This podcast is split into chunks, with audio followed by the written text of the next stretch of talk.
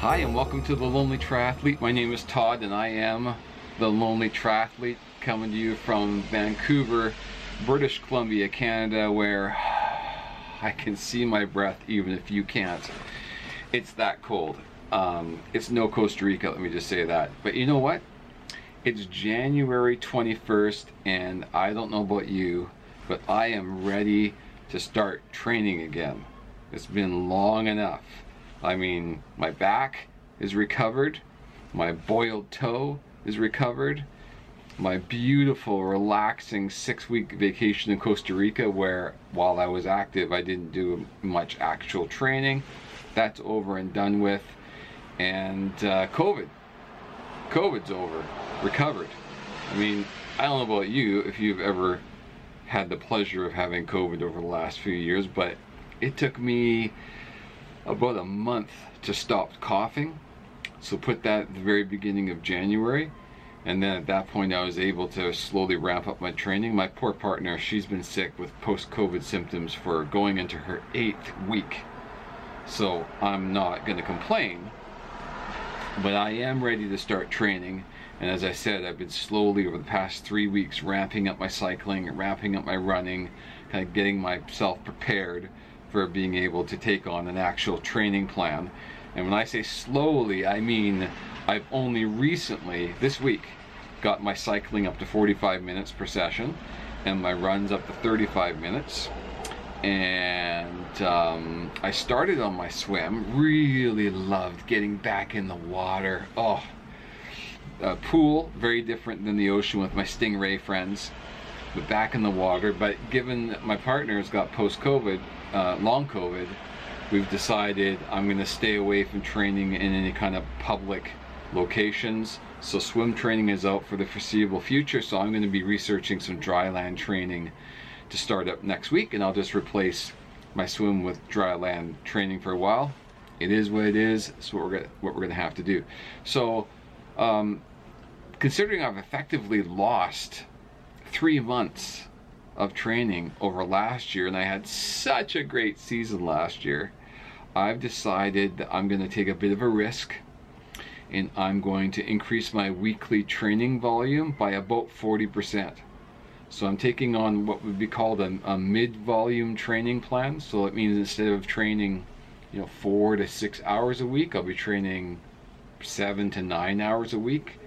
And it's a bit of an experiment to see if by increasing my uh, weekly slash annual volume by that much can help me make up for losing the past three months of training.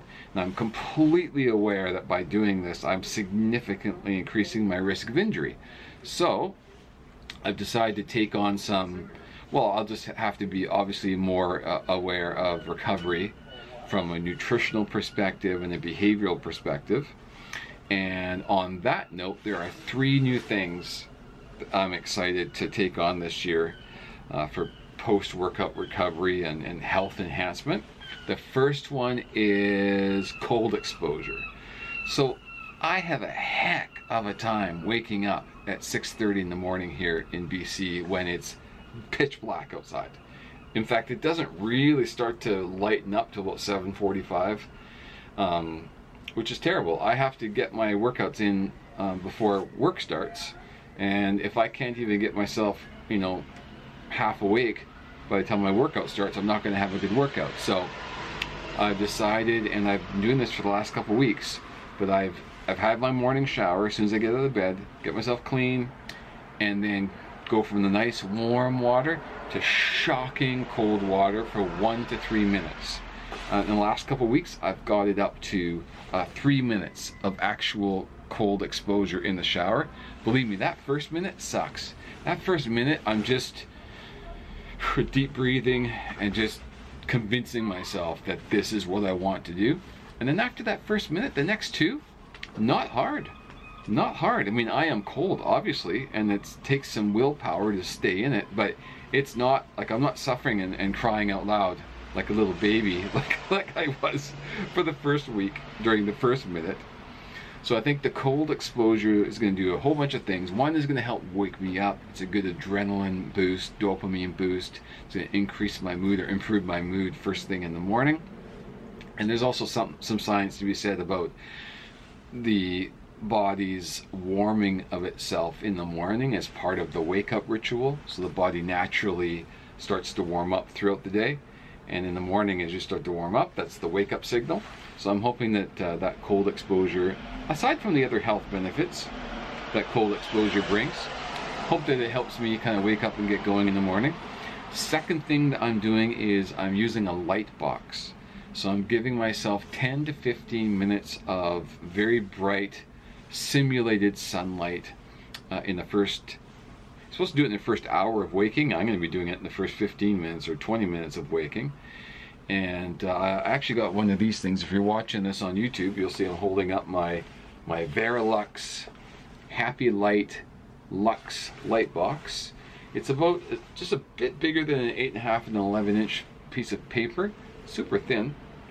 And it generates see if you can see it generates extremely oh I have to plug it in. It's not not portable a hundred thousand or sorry not hundred thousand.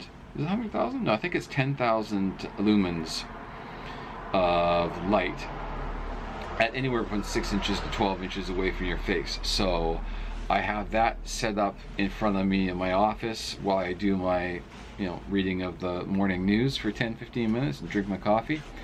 And hopefully the cold shower along with this extremely bright light exposure uh, helps me to you know wake up and get ready for my big workout the third thing I'm trying, which I'm I'm still waiting for this to arrive in the mail, is I bought an an infrared, a far infrared sauna blanket. It's essentially a sleeping bag lined with carbon fiber far infrared um, light emitters and it's used for post-workout recovery. It, there's a lot of science on how it can help enhance aerobic exercise. There's just tons of science on saunas in general. Not so much science on far infrared. It's a relatively new type of sauna um, in the world so the science is really really behind on it. So the emerging science is very promising that it offers the same benefits as a traditional sauna does. But I'm waiting for that to arrive in the mail and I cannot wait to use it uh, for, in a couple of ways. One, I want to see if it actually helps improve post-workout um, exercise endurance adaptations. So it's almost like running for an hour and then sitting in this sauna blanket for half an hour, or 40 minutes, just extends the workout in a sense. But I also want to use it for recovery. So an hour before I go to bed, I want to hop in there for 30, 30, 40 minutes, get the body nice and hot, maybe get a, a nice little sweat going on, and, and let that those far infrared light rays penetrate into my muscles and joints, tissues, and provide some sort of uh, some healing and recovery because I'm going to be going harder than I've ever gone before. So I'll need that. So yeah, those are the those are the three main things I'm looking forward to trying in my training as I start the next week. Uh, I'll let you know if any of them seem to be doing anything or if it's just all in my head. But you know what? Even if it's all in my head and it's working, I'm okay with that too. So just wanted to share with you what I'm about to embark on in terms of my triathlon training. And if you've got any experience with any of those three things I mentioned, or you just want to talk to me about your own triathlon training, I would love to hear from you at the lonely triathlete, all one word, the lonely triathlete at gmail.com. So that's me signing off, starting a new year. I wish you the best in your new year of training, and I'll talk to you later. Peace.